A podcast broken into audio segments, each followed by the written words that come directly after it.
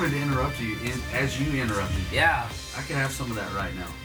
Holy honey bun. Holy We honey are bun. excited to be back. to uh, three episodes in a row talking about honey buns. Three in a row. That is impressive. Not as impressive as our quote unquote guest today.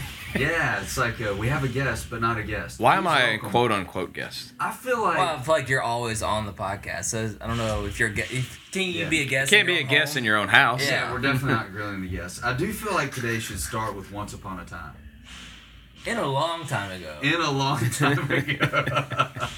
so we're following suit. Uh, we had to let Hunter go first because, well, his ego is very fragile. So It's like he he came in the door and said, "I am going." I'm telling my baseball story today. That was, you know, Chris is just not that guy. He's like, I "Shit, you got so good at soccer, so good at baseball. that nobody- be at anything." That's right, yeah. Uh, so we're switching uh, gears a little bit this episode, in that we're hearing the backstory of Chris Allen, which is uh, going to be fascinating for a lot of people because everyone knows when you're training with Chris, it's mostly about you, which is why I love this place so much because yeah, you know it's mostly about me. That's what Chase loves too. Yeah, Yes. that's what Chase loves about it. the So reason I keep coming back Yeah. is because Chris says I'm worth something. how long is this joke gonna go?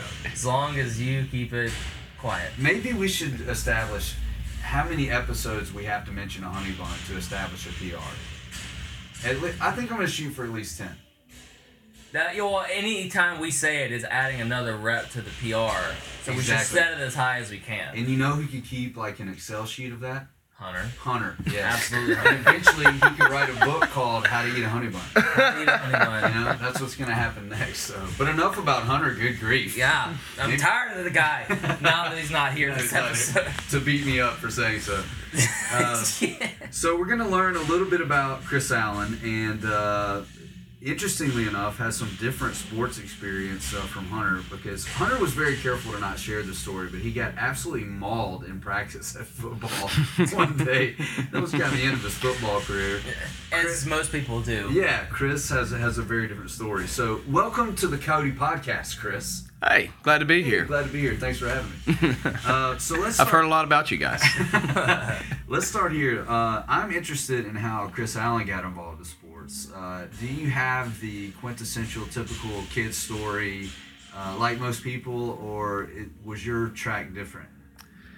Mine was probably uh, a little different than um, than Hunter's in that uh, I did I definitely did not play sports year round early on like uh, like he did. I spent a definitely a, a lot more time uh, outside, just being uh, being in the neighborhood with uh, with my friends, you know, running around doing just doing kid stuff and having a and um, you know, so, you know, we were definitely still like in the neighborhood, still playing football, still playing baseball, and doing uh, doing all that kind of stuff. But uh, no, I wasn't involved with you know organized teams as often as Hunter probably was. So that's a little bit different. I started off though playing uh, playing baseball, and uh, that was uh, that was the only sport that I did. I never really got involved much in um, in soccer or anything like that, but uh, played a lot of baseball up until probably I think it was sixth grade was my last year to play, and um, in fifth grade, uh, fifth grade was when I first started playing uh, playing football, and it was done from there. That was all I wanted to do. That was all that I thought about,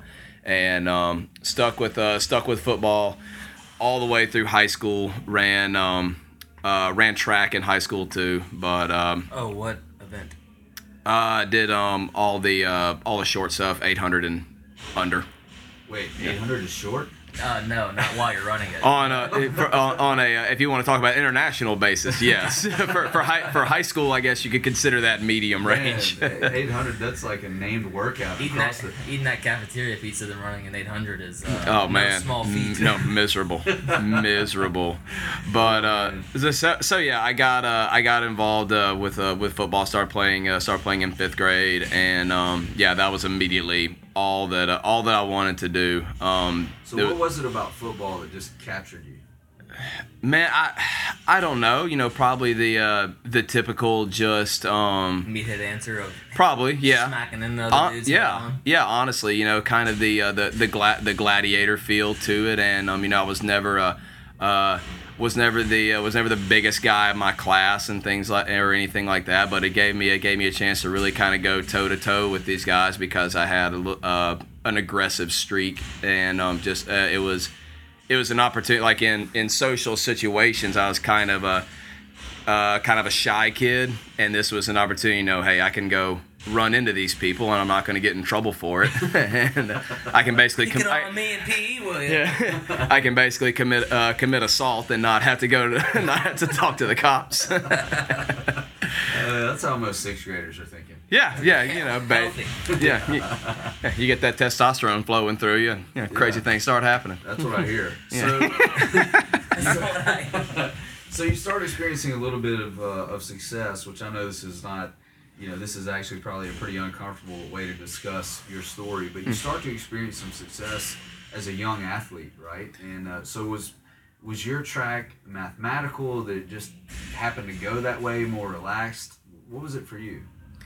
No, it was more uh, like once uh, once I got into um, once I got into junior high was when I really just started you know committing to uh, to learning the sport and um, you know uh, committing to uh, committing to training. I really didn't enjoy training that much. Um, kind of like uh, kind of like Hunter, I didn't really like it that much until I actually started seeing the gains from it. So it was probably like uh, later on in junior high, like ninth grade, you just started to see the traps start to raise up a little bit, shoulders start to widen, and uh, I was like, okay, I think I kind of like you know moving these weights around a little bit, but uh, I was I was always doing doing something involving involving football. I had you know I would go uh, I'd go like to the, to the video stores and buy uh, I had a I had a documentary on Walter Payton and um, would uh, had like a video of the top ten running backs of all time and um, the uh, the top ten toughest players in NFL history. I just watched them constantly, constantly. If there and if there was a game on,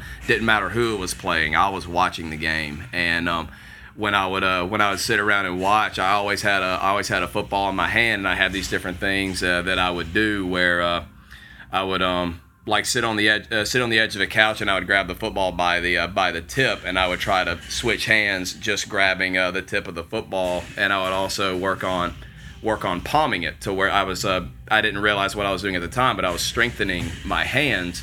And what ended up being uh, what got me to uh, to college what got me the opportunity to play football in college was because I had good hands. I could that was my best my best attribute as a football player was being able to uh, to catch the football. So went through high school, got a uh, got a scholarship to go to uh, to go to Belhaven and uh, and start and played uh, played wide uh, played wide receiver there.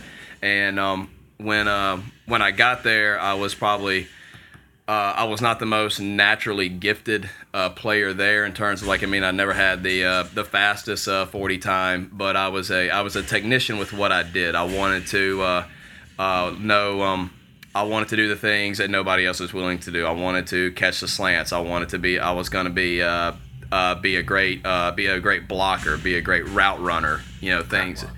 huh? Crack blocks. Crack blocks, loved them, loved them. There's that aggressive streak. right? Yeah. yeah, exactly. want blindside every linebacker I can get my hand on. exactly. So, um, and then um, when uh, when I got to uh, when I got to college, the uh, uh, one of the fir- the first coach uh, the first coaches that I met was our uh, strength coach. Uh, his name was uh, his name was Bo Sandoval, and he was uh, an incredible coach. He had the uh, he probably um, had the biggest uh, the biggest influence on me as far as uh, from a from a coaching perspective, as far as somebody who uh, you know I was not the star player on the team, but he saw potential in me. He uh, he invested time in me and, and showed me you know if you if you want to get better, here's the uh, here's the way to do it. And me, he was he was incredible. I could go on and on about him. He's uh he uh, left Belhaven and within a few years he was at the University of Michigan.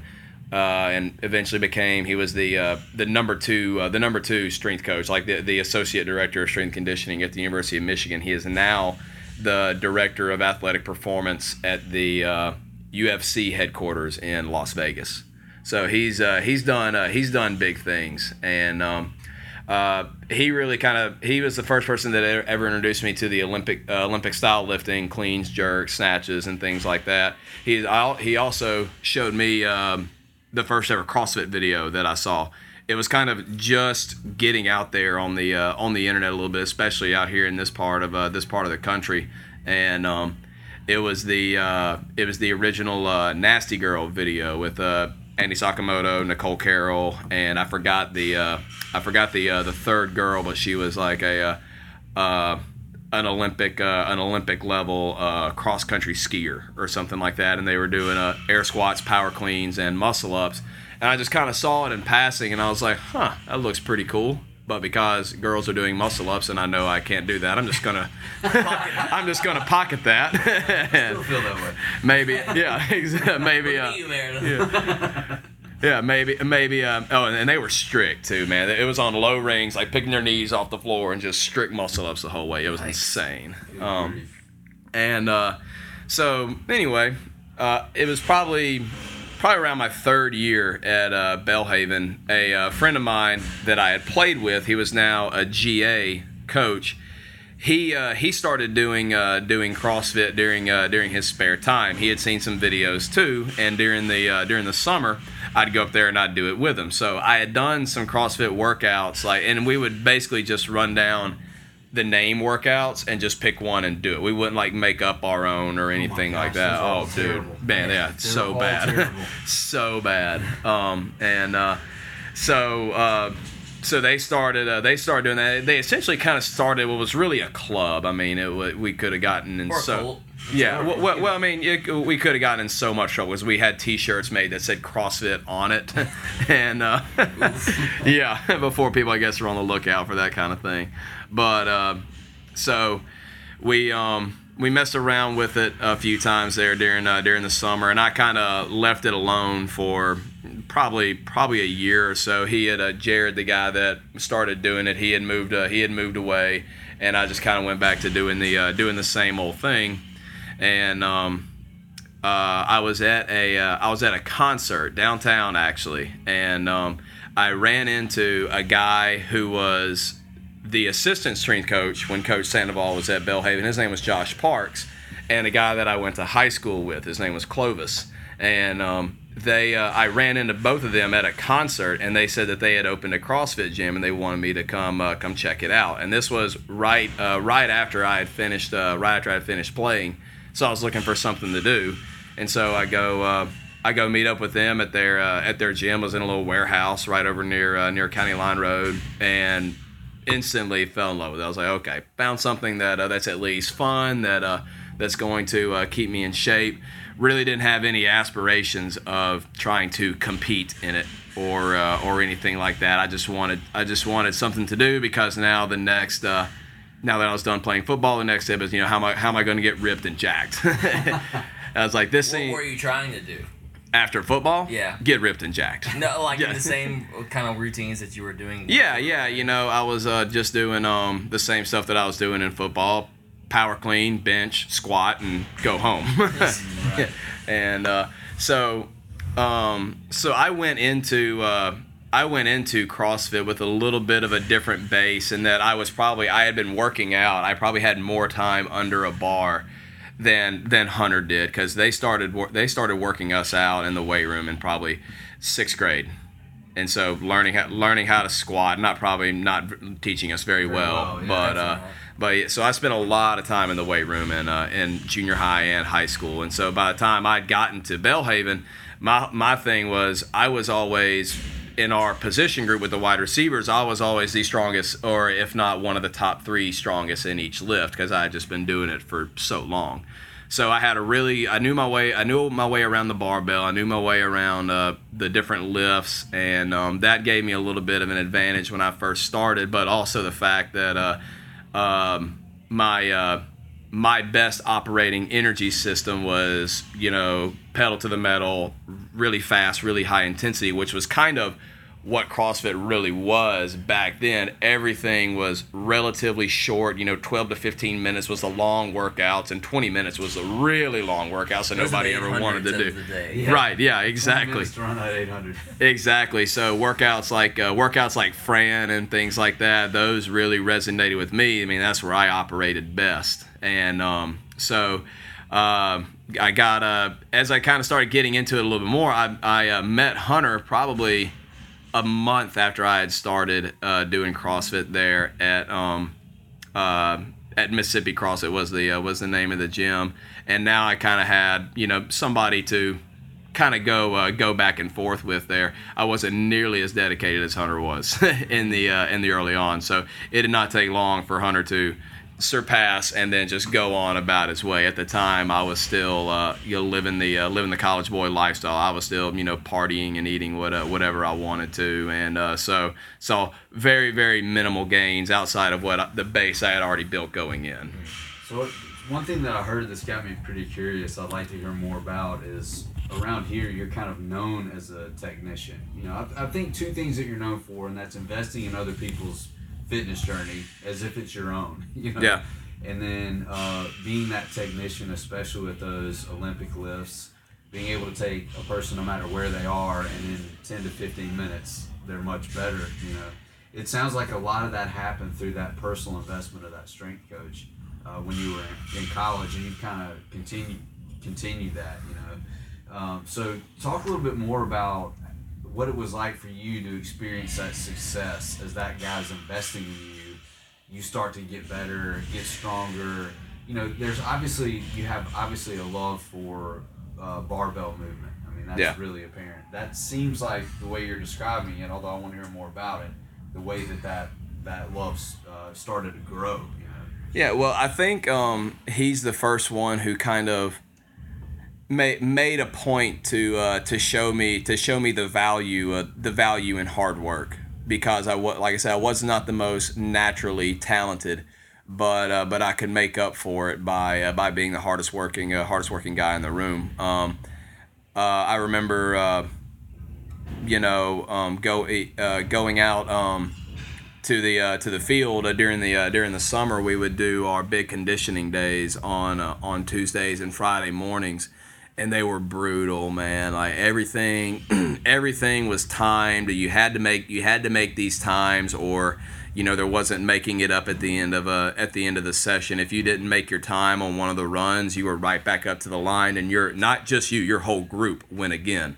So if you didn't uh, not only do you have to go, but you're going to make you know all of your peers go again too, and they know it's your fault because he was going to call you out and let you know about it.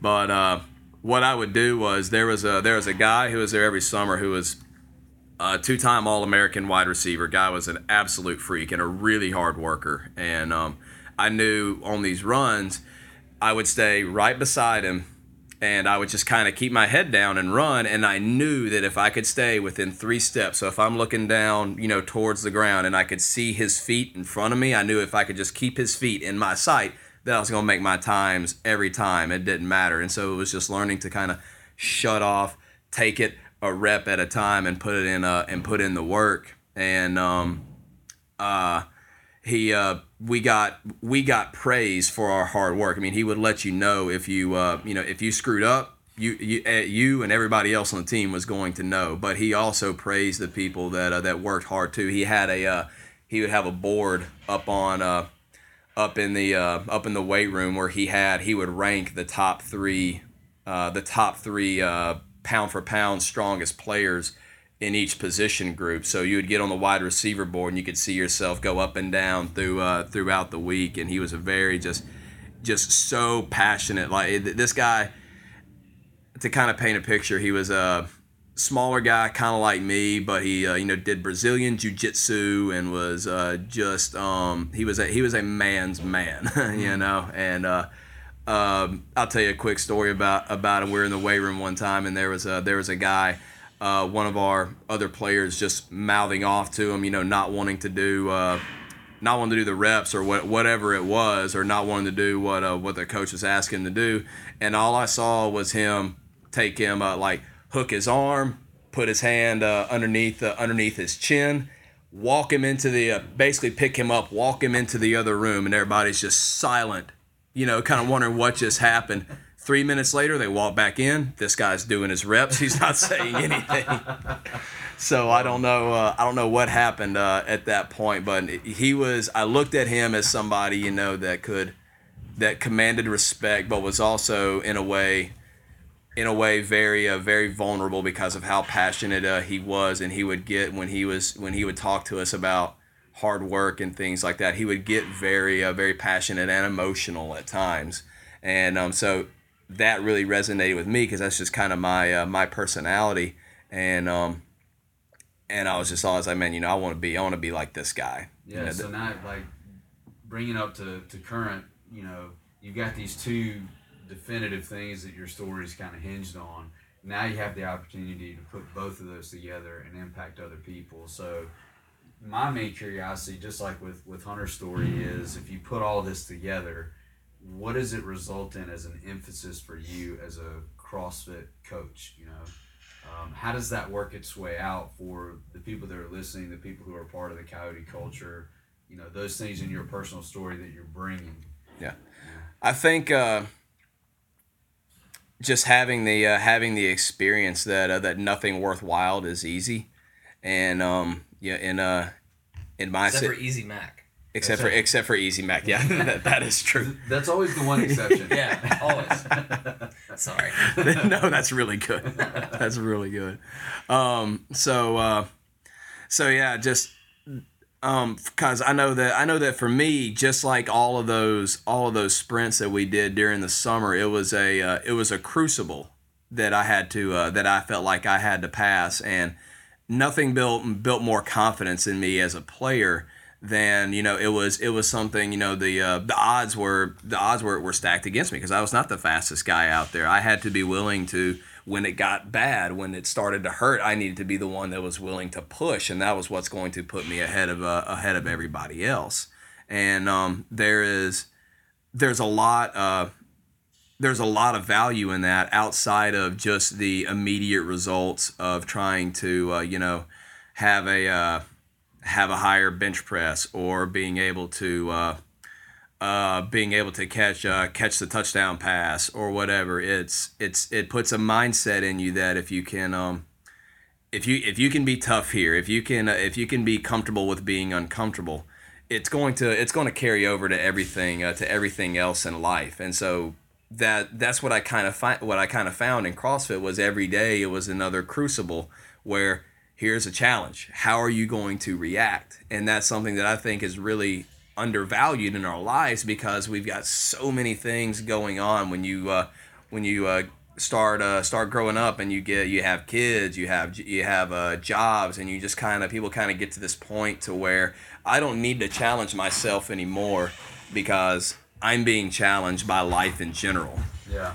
and um, I can see that in, in your story and in your coaching style also that you know you're one of those coaches that athletes which everybody who's a part of this ecosystem is an athlete you're one of those coaches that the athletes here don't want to disappoint you know and I, i've learned about you over the years that uh, you're not that you're like throwing your clipboard up in the air walking out you know but i think the thing that i've seen that, that the ways that i frustrate you at least it's not that if my score is less than the other person or if I have to scale a movement because I run up against some limitation. It's if I lose the fight. You know, if I'm like, I get to that point where I'm not comfortable being uncomfortable and you see me give up, you know.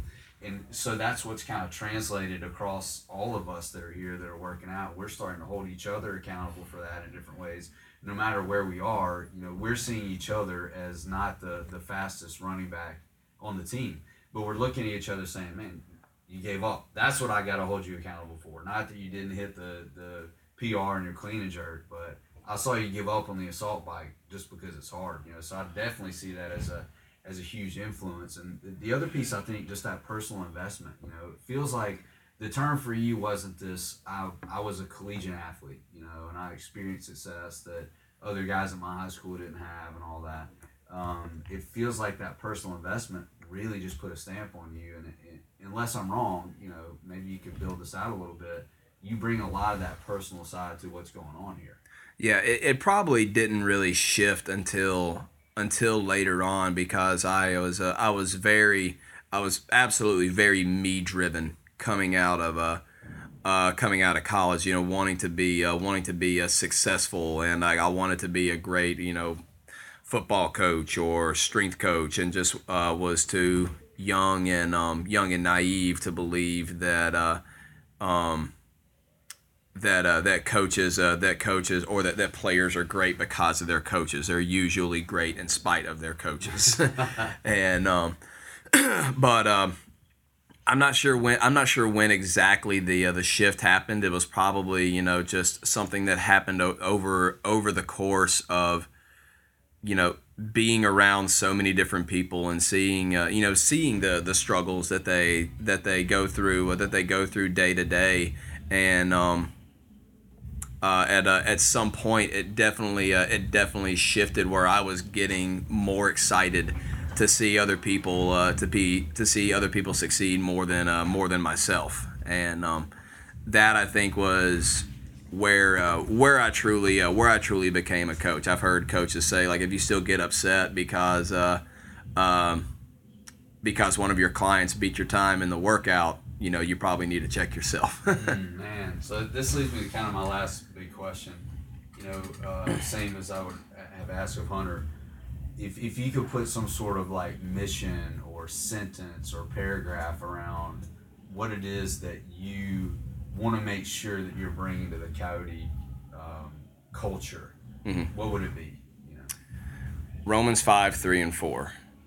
And that is, um, it says, uh, uh, we, uh, we know this, um, not, or, uh, not only this, but we rejoice in our suffering because suffering leads to endurance, endurance leads to character, and character leads to hope. So that kind of goes back to the whole, you know, facing learning uh, doing these workouts learning to face life and all of its challenges standing up looking in the eye you know presenting a presenting a posture that says you are re- ready and willing to take on what life is getting ready to throw at you and um, that is to me what the WOD to me what the WOD represents and what what I really want people to practice with that is to uh, to go into with the mindset of it, it what goes on the board doesn't matter what what matters is um, is uh, the effort and how you and how you went about the workout perfect.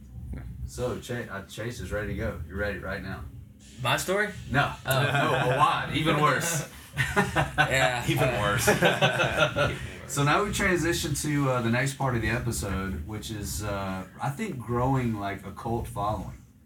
Yeah.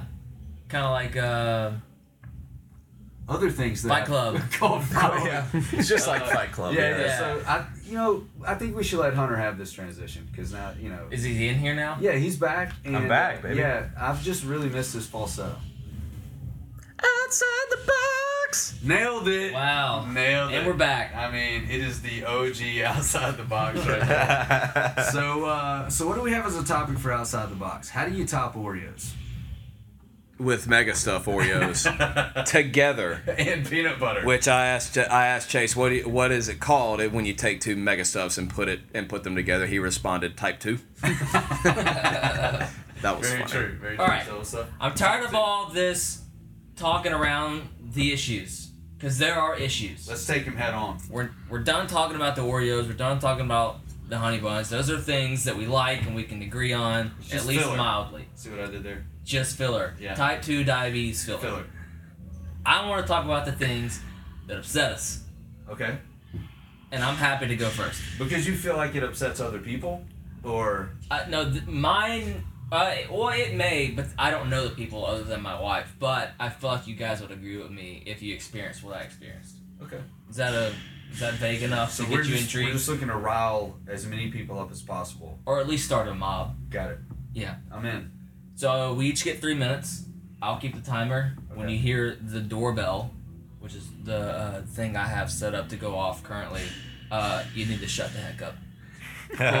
Three minute Sound- rant. Sounds All right. good. No holds barred. But you can you don't have to use the whole thing. Can You- we jump in in your three minute rant and say we agree and all that? You Maybe can- we should. When I say I'm done, is when Then you, you can say have something. freedom to come Okay. in and say Alright. yes or no all right. or I whatever. just want to obey the rules. Three, two, one, go.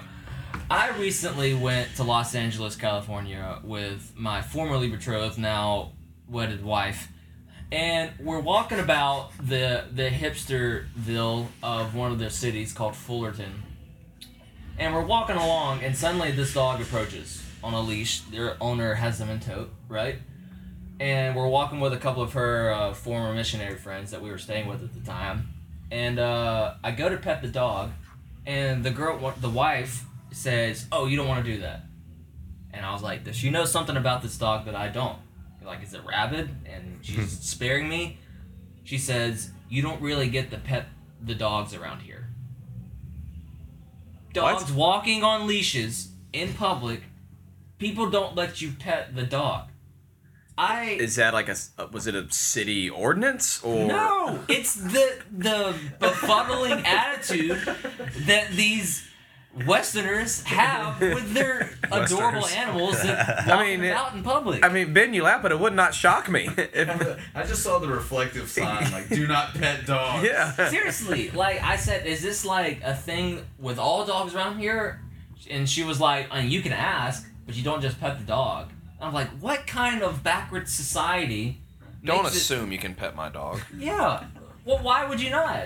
You know, I feel like well, to be fair, maybe I'm skewed because here in Mississippi, if there's a dog about, it does. I don't care if the Secret Service is walking it. You can pet that dog. Mm. It's just it's just what happens. It's right? impolite nice too in most cases. Yeah, you you are obligated to pet my dog. It's starting to sound like a euphemism, but it's not. Literally, you should pet my dog. Am I crazy here? Was this warranted? No, that's that's terrible. That's Yeah, ridiculous. That sounds wondering, like a sad life. I know, but you the, the passion you have about it makes me feel like you think it's leading to worse things. It sounds It's abs- like society is reg- is regressing. No, th- is no what th- it this felt is. like. I think this is a symptom of what's going on out there. there are deeper like I yes, there are tumors in society, and what's showing that there's underlying problems is that I can't pet your daggone dog. So in the last forty seconds, where is this taking us? Where is it taking the West? Hopefully, an earthquake that makes it fall off. And Oh wow. If that happens, you're in big trouble. Just kidding. it's not my podcast, and I won't say things like that. I apologize publicly for. In contrast, in Charlotte Airport, there's dogs everywhere. Exactly. And they want, and they have dogs that they. It Yes. says, "Please pet me." Yes. East Coast, West Coast. Yeah. Yeah. Yeah. We're all on the same page. Yeah. So are you going back? We we go back. or Well, is I'll it- go back because I had some really good coffee out there, and there was a lot of really good food. But uh, Those hipsters really know the way around coffee. uh, All right, ran over, ran sorry. over. So, th- th- not being able to pet an animal, dogs specifically, you're like that. That's where I. oh, I the could give two think it's about your cat.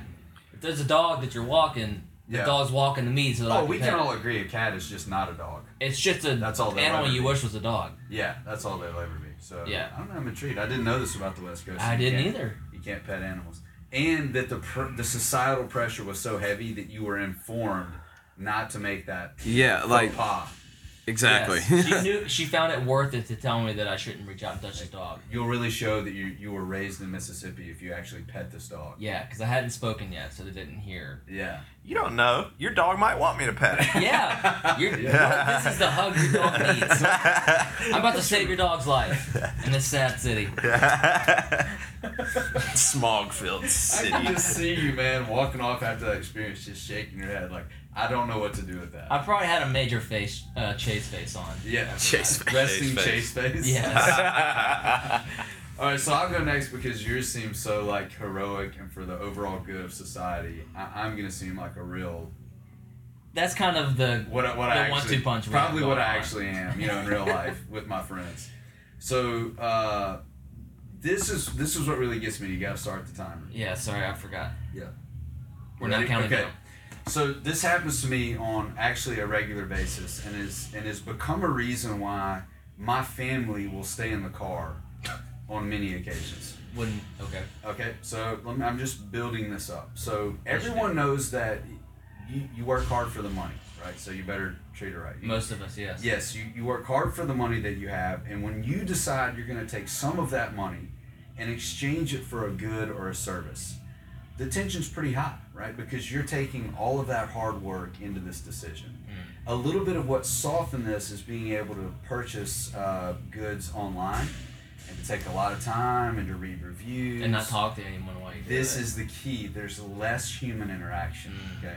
But I'm a real like be with people relational guy. And sometimes I get that, maybe it's a West Coast bug, but sometimes I'm like, hey, buy local, you know. I understand there's probably a better product somewhere on the planet, and they can get it to me in two days.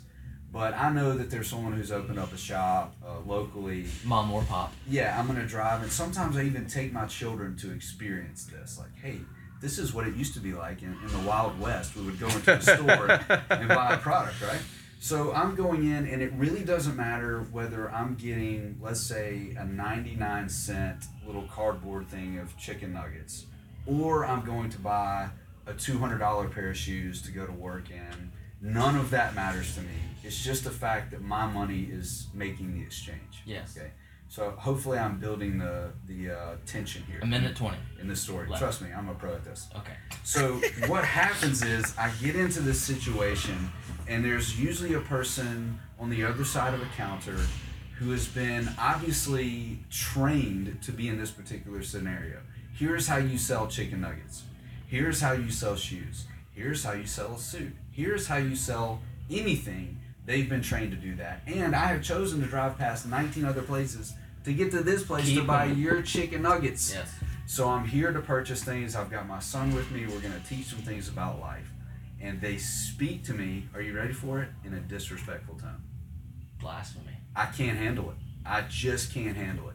So most people, I think of a normal stripe if, if they get they feel like they're being ignored or you know mistreated verbally in this exchange, not appreciated for making this decision, they just disengage or they just get the product and, and walk out. I make a case about it.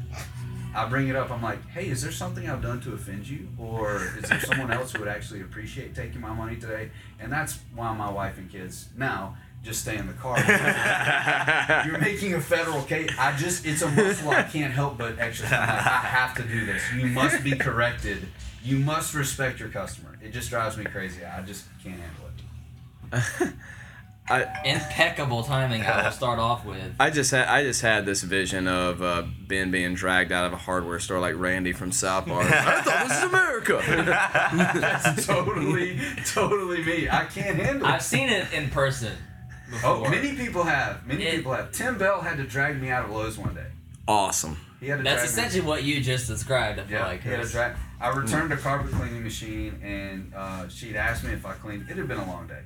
She asked me if I cleaned it, and she was really, really disrespectful about it. And I was like, "I'm, I'm paying. I paid for the. Anyway, it's a long story.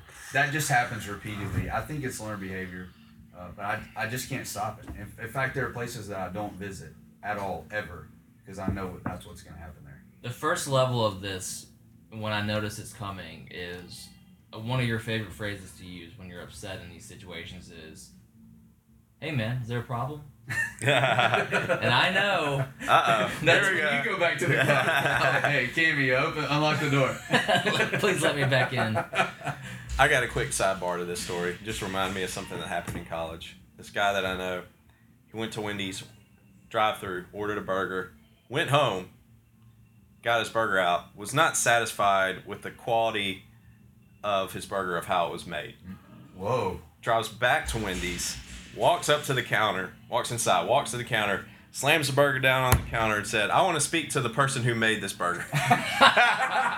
I like this guy already, and we so, can be friends. So sure enough, you know, like this high school kid walks out there, like Yeah. he goes, "Did you make this burger?" He's like, yeah, I made it. He said, "Look, man, I know you work at, at Wendy's. You probably don't care a lot about this job, but have some respect for what you do. have some respect for your craft. That's I don't want my money back. I don't want another burger. I just want you to have a little bit more respect and pride in your work." And he walked out. I Did he love this leave the guy. burger? That's, a, that's another one of those great phrases like, "Look, man." That's what Look, like. man. The, the temperature's going up. in this scenario. Look, man. buddy. It's- that's what, I'm that's more like- I'm Hey, more pal. interested in what happened that day that led up to to, the fuse blowing. There's a lot. It's There's, like, a, there's a lot more. Somebody's gonna get a piece of me today. there's a lot more backstory to that, but uh, Yeah. it you can really escalate the situation if you call somebody chief. I do that a lot. Yeah. yeah. Oh man, Man, somebody chief. calls me chief is about to go down. Look, I know there's So probably you the chief is. There are probably pictures of me all over this town at retail establishments, It- like behind. Do not let this man in. Yeah, you know, with the little mustache, probably chief. They probably call me chief if I were. I'm not sure. Responds the chief. All right, so that's mine. Much less noble than yours. What was that for show? They were like two guys going back and forth. I'm not your buddy guy, and the guy's like, I'm not your guy, buddy. I'm not your guy, friend. Yeah, I'm totally an escalator of situations that should not escalate. It's just it's what I do. There you go. Cool. Top that. Boom. My turn. Whoever. Sure, Go ahead. This is just great. Uh, Three, two, one, go. Okay, so mine is with you know owning a business. My email, my phone numbers out there for The world. The world, literally. we get a lot of emails, calls, you know, people trying to sell something. It really makes me angry when people get angry if I don't reply to them and they get offended. I am not, I don't think anybody is under any obligation to ever respond to a message. Like if somebody sends you a message, I'm not required to respond to your message just because you sent me one. That mm. doesn't mean that that that's I'm trying to think of how to phrase this correctly, but you are assuming and taking the power that you have the power to send me something and I'm required to send you something back, if that makes sense. Yeah. I got the other day, I got a email from a guy and then I got a missed call and you know how iPhones can like it'll say maybe so and so because they, they they got it out of your email. Well, he had just sent me an email. Then he calls me, leaves me a voicemail. Then he sends me a text message said, "Is this Hunter?" And it was he uh, some guy from some company trying to call, trying to you know sell me something. That's Tim. Yeah. He's, he's I'm just passionate like- about selling those corn nuggets. the audacity of this guy like email call text like getting mad that i'm not responding to him and then the whole texting marketing i know people are saying it's about to blow up i cannot stand it if somebody texts me like trying to sell me something there's for sure a thing i'm not buying that You're thing yeah. oh yeah you're, you're dead Even you're done with calling you? Oh, worse, way worse. To me, I'm offended by if I get a text. If I, I get calls all day long from random numbers that they leave me voicemails, I'm just like, whatever. I'm not calling you back because you're trying to sell me some some uh, a bridge, you know, a bridge over over this river over here, whatever it is. like a bridge to nowhere. Yeah, exactly. so that, and then uh, the week before, a guy sent, are us. a guy sent me an email, and like this was like his fourth or fifth email. Are you email chain. satisfied with your bridges?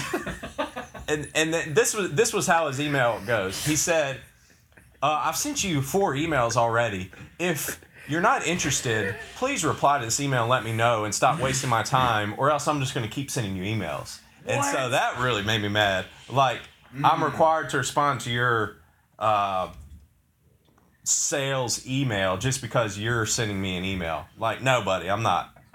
If you do that in any other, are we? Are we done? No, Yeah, no, done. you said no. this is going so well. You have 15 more seconds to make me laugh. So what? How do you respond to that guy? I didn't respond. Oh, the no response response. Optimal. Yeah, I think it is probably the best way. Yeah, Is he still emailing?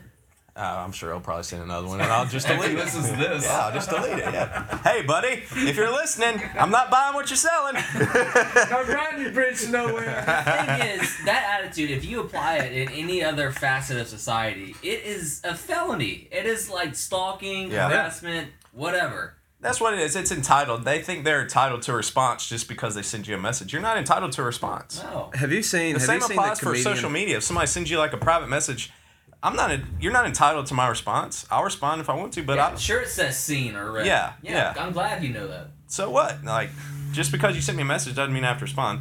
Now, if it's somebody that I know, I'm gonna respond. But if it's Mm. some random person I don't know, you like, I'm not required to respond to you. Have you seen the uh, the comedian that responds to the spam emails? Yes. Mm-mm. Oh man, I gotta Yes. send you that. It's fantastic. What's Yeah. his name? It's the English guy. Yeah, I don't know. He's done a TED talk on it. before. Yeah. Right, that's It's- what I it's watched. great. Yeah, it is pretty pretty crazy. So this gets. A, I could have said this because for me, uh, what drives me crazy about that is the people assume they're the only person trying to reach you. Yeah. You're like, man, you're in the queue. You're like Yeah. 17 people deep, and, and you're expect like people send you that message. They're waiting on the three dots. It's not gonna happen. I mm-hmm. reserve my three dots Yeah. for people that matter or people who got to me sooner. That's Yeah. a that's a T-shirt. I reserve my three dots for people who matter. That's right. Coming to Walmart near you. yeah, I, I can get on board with that. Yeah, the pet the dog thing, I think I would have just blown through that barrier. I just did you pet the dog? No. You didn't pet Well, the it, dog. the thing is, it like I kept seeing dogs, so it was more you, like a you were society dog petting shamed. That's what Yes. You were. Another another one on that is like if somebody messages you and they don't you don't respond to them in a timely manner and they send you like, hey man, get, can I get an answer or something like that? Like Yeah, I'll get to you when I get to you. the, the GIF, you know, with I'll one of you the back. little rascals. Yeah, like, yeah. It's like, Yeah. oh You my should have been I'm not on your proactive co- in yeah, yeah, yeah. Your emergency is not my problem. That's Yeah. your problem. Man, you know? dude, I, I don't know. I I, I would have made it. Like I would have. Like I'm done with everything for the day. Now my mission is to waste this guy's time as much as I can. I'm gonna keep going back and forth with him and keep trying to haggle with him. Oh, And, tell me more. oh, that's that's fantastic. I think everybody is uh, either in their car exercising right. They're like, yes, Yeah. yes, let's start revolution. Or one guy out there's like, hey, that's me. oh man, I thought Hunter really loved me. it really did sound like it, he was like breaking up with you. Like, No, he either respond or Either respond. breaking up. No, but if you don't respond, then I'm just going to take it that you want me to keep sending you emails. Like, What, What if I- backwards thinking is that? what if I'd have said that to Katie while we were dating? what are you doing this weekend? Can I get a response in a timely manner, please? If you don't respond, I'm just gonna assume that we're getting married. I'm just gonna keep sending you emails. That's amazing. All right, top that, Chris. Okay. Oh, hold on. I'm Yeah, being a bad receptionist. Or Yeah, I'm gonna I'm gonna venture to say Chris is gonna use about 45 seconds of his three minutes, and we're all gonna agree with him. Then we'll Probably have to- so. Yep. Get your recommends right. I'm a, I'm the voice of the people. Three, two, one. Three, two, one, go. Okay, so I think we can all agree there have been some great sports movies made in our time. Yes, we can agree. Yes, Like absolutely. Great sports movies like Hoosiers, that would be great. Yeah, I would put I would put Hoosiers up there. Um, movies like uh, Tin Cup, um, The Natural. Rookie of the year. Yeah, mo- yeah, movies that are just yeah. The Sandlot. The Sandlot, Wait, have we actually. done Mo- this podcast before? yeah, numerous times. Well, movies that are just outside of the sport itself are great movies. So, uh, but my biggest pet peeve is like nobody could ever make a great football movie. There were good ones, very few good ones in my opinion. A lot of really bad ones, but no, they but like uh, you they never could really grasp the um the drama and the intensity with football and match it with a great backstory. So you look at like Remember the Titans. Great backstory. The football part of it was it was so awful. you're so you're talking about like the actual scenes of that football action on the field. I'm talking about the whole balance. the whole picture, Yeah. the healthy balance. Like you, uh, uh, the only one that came close was Friday Night Lights. Yes. the Was TV show or the movie. The movie? Carried it. The TV show, the Friday Night Lights TV show, actual football scenes are, are laughable. They were so. Bad. Oh yeah, they're terrible. I mean, it was just like Remember the Titans. yeah, yeah. Yeah. We're facing the Giants. Ooh. Different genre. Let's not go there. Yeah. yeah. Coach. Well, if you got Ryan Gosling playing football, then you know you're it's not going to be high quality. Oh yeah, yeah, absolutely. So I mean, like that, and like you know, you had you had some good comedy in there, like with the uh, with the replacements and um, necessary roughness. Thank you, Ben. Which brings me to something else. Something to get my soapbox on. You know what really grinds my gears when. I'm trying to get on my soapbox and somebody's pulling up videos on their phone. But but I mean, but really though, like, am I am I reaching when I say that Remember the Titans is like if you were to take a poll, like, what's everybody's favorite football movie? You're pro- Remember the Titans is probably going to win Running Away. I don't think it was very good. No, I I don't understand the hype of like why it is the movie that's shown at the awards banquet every football season for everybody to Yeah, watch. yeah, exactly. I just, it blows my mind. Like it's a pretty decent movie, but hot dog. I like Rudy better than Remember the Titans for a football movie. Yeah. Rudy just gets me every time. When he goes out on the field, I start yeah. crying. I think like if, if, you're, if you're gonna make if you're gonna make like the ultimate football movie, you have like the backstory of Remember the Titans. You have like and probably the football play of the Little Giants. yes. probably probably the football play. Honestly, the football play of Varsity Blues.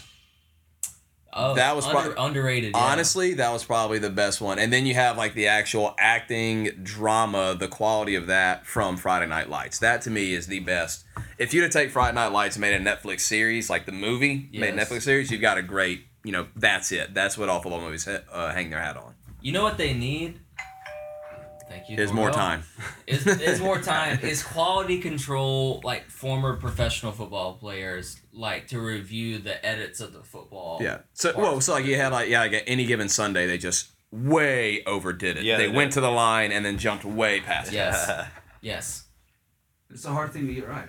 I, I can see. I can see the tension there. I get, But- it, but it's you're probably able to do it with other baseball. sports. Baseball is like it's got a slower pace. It's easier Yeah. to just I guess make so. a home run. happen, Football is really that. like it's an aggressive sport, and like you got to be in the moment to like really hit people hard, and it's gonna be hard to get somebody to do that on camera. you And know? fo- I would agree, soccer is probably maybe not just as hard, but it's up there in terms of hard hard to pull off. You know what I think makes it. You're going to be able to correct me on this, Chase, but a part of what makes it difficult is that first person perspective with the camera. Like I hate it. I hate the look through the helmet. Yeah, that's what I'm saying. Yeah. You can't, you can't get it right. But if Yeah. like if you hear the crack of the bat and then you see the ball coming into the outfield from that perspective, you're like, oh man, what a beautiful shot! And Right. then bam, you're back to the action with the cut. If you do that in football, it's like, what, what is this? A GoPro? What's going on? Exactly. Yeah. Yeah, Yeah, so- like I, I think uh, Oliver Stone did uh, did any given Sunday, and so like he did a pretty good job of getting the football. The problem was it was just too like scrambled. It was like his Yeah. battle, his war scenes are just all over the place. You didn't know what exactly you were looking at. Honestly, what they should do is they should get NFL Films to come in and try and do it, and just get teams to play football. Word, I think we're on to something here, boys. Mm. NFL films, now they make quality movies. Yes, They they, do. do. That they do. Now, granted, they have real football games Yeah. to pull from. So do we just like accidentally wander into recommends NFL films? Sure. I went on a freaking splurge of NFL films lately. Uh, lately, and I'll, you know what? I'll go right in that. Collect yourself. Because this is, I'm about to say a really bold statement, but someone has to say it that's not from Boston. I really appreciate Tom Brady. Absolutely. My gosh. Every time I've brought it up over the past month that I've like really gotten into it, people are like, Yeah, I don't know, I just him and Belichick, blah blah blah. I was like, appreciate what is happening right Yeah. now. True greatness. Yes. Oh my gosh. It's greatness If on you- the level that football has never seen. Maybe I don't know if any sport's ever seen. and it- Anybody anybody who hates on Tom Brady are doing it just because it's cool to hate on Tom Brady he, right probably, now. he probably keeps beating your Bills every year. That's Your probably Bills, why yeah. you're I feel sorry for those people. He's not petting your dog, you know. No, he is not. He's also what, like forty-two? Uh, something like that now. Yeah. Ridiculous. Yeah. Anyway, the NFL Films has a un, unholy amount of Tom Brady uh, uh, videos to pull from on uh, YouTube, and every one of them is deserve watch deserve watching. And after you're done with those, you should go watch Bill Belichick's because they're just as intriguing. Hmm. They're really good. Bill Belichick's is great. Where do I Yeah. find these? That's on YouTube. YouTube. YouTube. Yeah. do, do, it's that uh, easy. get on get on YouTube and just search a football life, and you just get Holy All moly, movies football okay. life, yeah, it's great. Yeah. Very Hmm. good. Yeah, I'm, I'm, I'm gonna have to take the dive. I've never seen these. You, you could know nothing Yeah, the- about the- cover two, cover three, blitzes, whatever. You will understand how good he is just from how well it's done. the one the one on uh, the one on Bill Walsh is incredible. He's kind of Mm. the, the father of modern day. Yeah. Modern Is that day when they did offense. the, the, the coaching tree? Yes. Yeah, Mhm. that was a really good uh, video. Football life. All right, I'm, I'm sure Hunter's got a book or two. I do. Look at that. Look Whoa. at me. Look at me guessing. I, I'll recommend a football book I read. Uh, Willie Morris, The Courting of Marcus Dupree. Everyone Yeah. missed that judging glance he gave because I don't, I don't, I wasn't. Ben doesn't familiar. know who Willie Morris is. Even as a There's another- Mississippian, There's another T-shirt. Willie Morris is from the great state of Mississippi, Yazoo City, and uh, he wrote uh, My Dog Skip, Good Old Boy, um, which they made My Dog Skip into a movie. Uh, Muniz. He spent a lot of time at my grandmother's store. He was really good friends with my Did he? grandfather, so that's pretty cool. I wish I No, could have. mind. I was thinking of John Grisham. I wish I would have been, been able to meet him before he died. But anyways, he wrote this book about Marcus Dupree, which they made a thirty for thirty about him not too long ago. If you guys have seen that, Oh, it's great. it's awesome. But Marcus Dupree was number one um, running back prospect, or number one prospect in the country uh, out of Philadelphia. And it's just the whole story of his senior year and his recruiting process, and why. And it's really fascinating, just because uh, I think Willie spent a whole lot of time in Philadelphia. He watched every single one of his games. He talked to all these people, so he had a lot of insider info about, you know, people trying to give him money, give him cars, all this type of stuff. Um, why he chose to go where he did, why it ended up not working out. He went to Oklahoma and he had a really good freshman year, and then he ended up um, moving back home um, midway through his sophomore year because he didn't get along with the coach, and then he joined the uh, what was the other football league that was trying to compete with NFL? The uh, the AFL played for the New Orleans Breakers. Yeah, he, Yeah. he played for them for a couple years, and then he went. Uh, then he blew his knee out, and then he joined the NFL back like when he was like 29 and played for a little while. But he was just an incredible athlete, like 230 pounds, 6'3", ran a 4.340. I Um, I watched this. It's a good thirty. he was supposed to be Wow. like, Yeah. you know, he was a couple years younger than Herschel Walker. He's supposed to be the next Herschel Walker, and then just He's didn't taken pan out. advantage of by a minister, right? Isn't that part of the story? A minister moves in to be his agent and Yeah. steals a lot of his money. a guy, Yeah, yeah, a guy from Hattiesburg. So that wasn't in the book because the book was written um, right after all that came out, all that happened, and then I think all this other stuff came out Yeah. later on. But Yeah, um, the, the courting is just about his recruitment. yeah, isn't yeah, and uh, but it was fascinating, and he talks a lot about just Mississippi in general and like our history of like prejudice and all that type of stuff, and the history of Philadelphia, and there was like a, a hate crime that happened in Philadelphia in the '60s, and so and kind of how that shaped the town and and everything, but. It's fascinating. He mixes all this history in with uh, with Marcus Dupree and and kind of combines football and Mississippi, and so I'm uh, sold. it's really really good. Um, and Willie Morris is a really good writer too. Yes, he is. Um, so I would highly recommend the courting of Marcus Dupree. Where have I been? Who knows? well, you didn't have to read his stuff in school. Probably not. Yeah. Or maybe. Oh, you're I- private school. But other Not than that that, was not a slight. I did not read a book until college. Nice. Not one. Not a single book. Not even a picture book. Cliff Notes. That got me through. All right, I actually have a recommend. Am I am I butting in? You got to recommend, Chris? I do, but you can go first. Okay, so this one, I think I may have recommended this podcast before. Masters of Scale. Have I talked about the, that on this podcast? I think so. Uh, but anyway, e- even if you ignored all of that, I'm almost finished with an episode called "Make It Epic" with will.i.am. No way.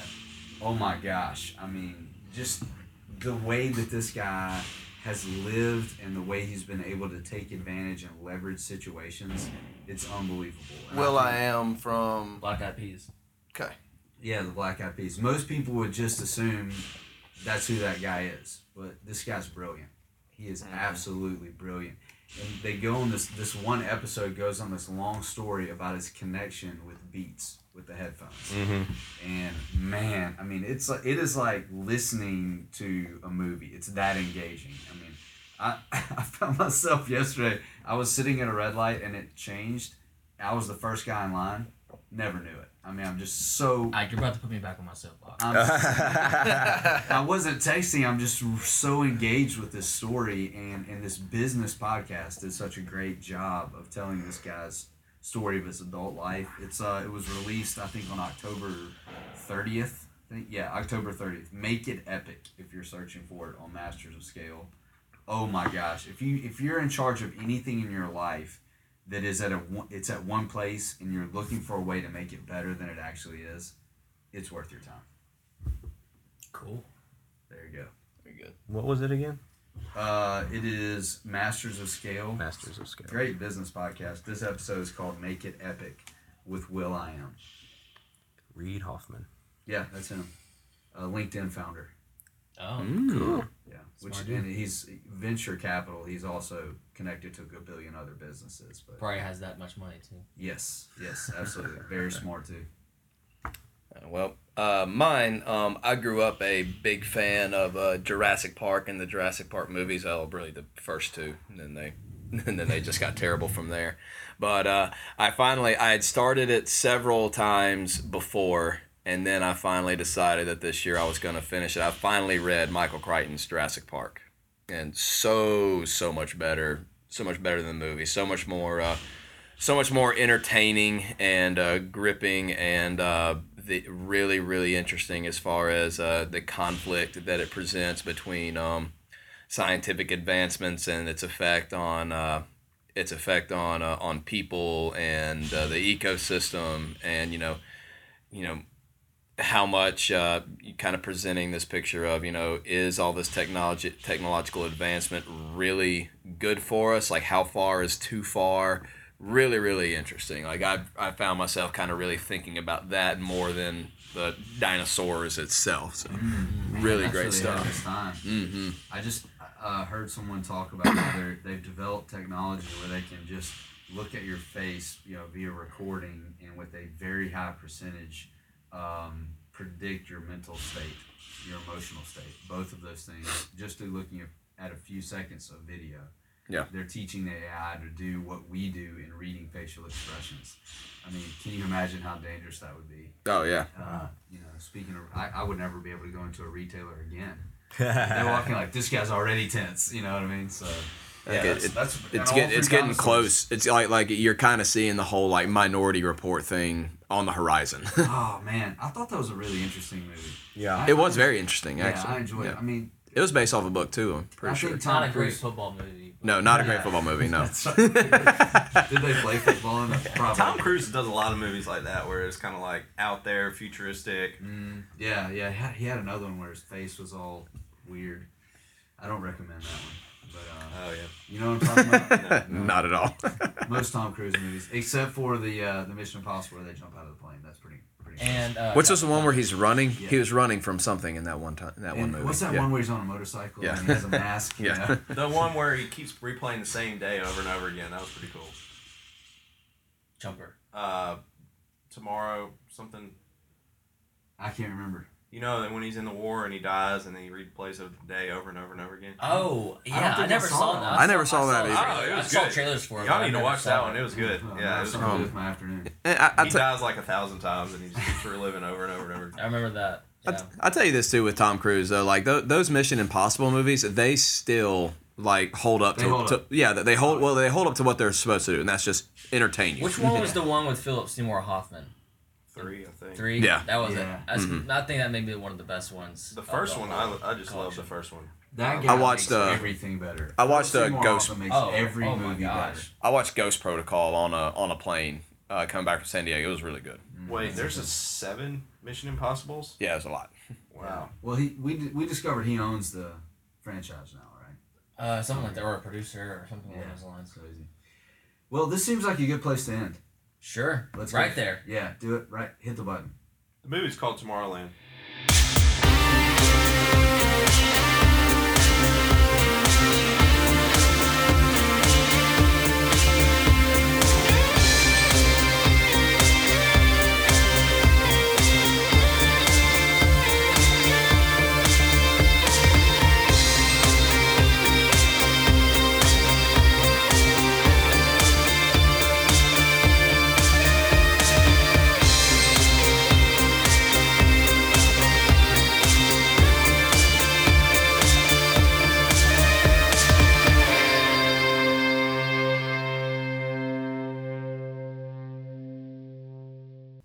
Silky smooth sounds.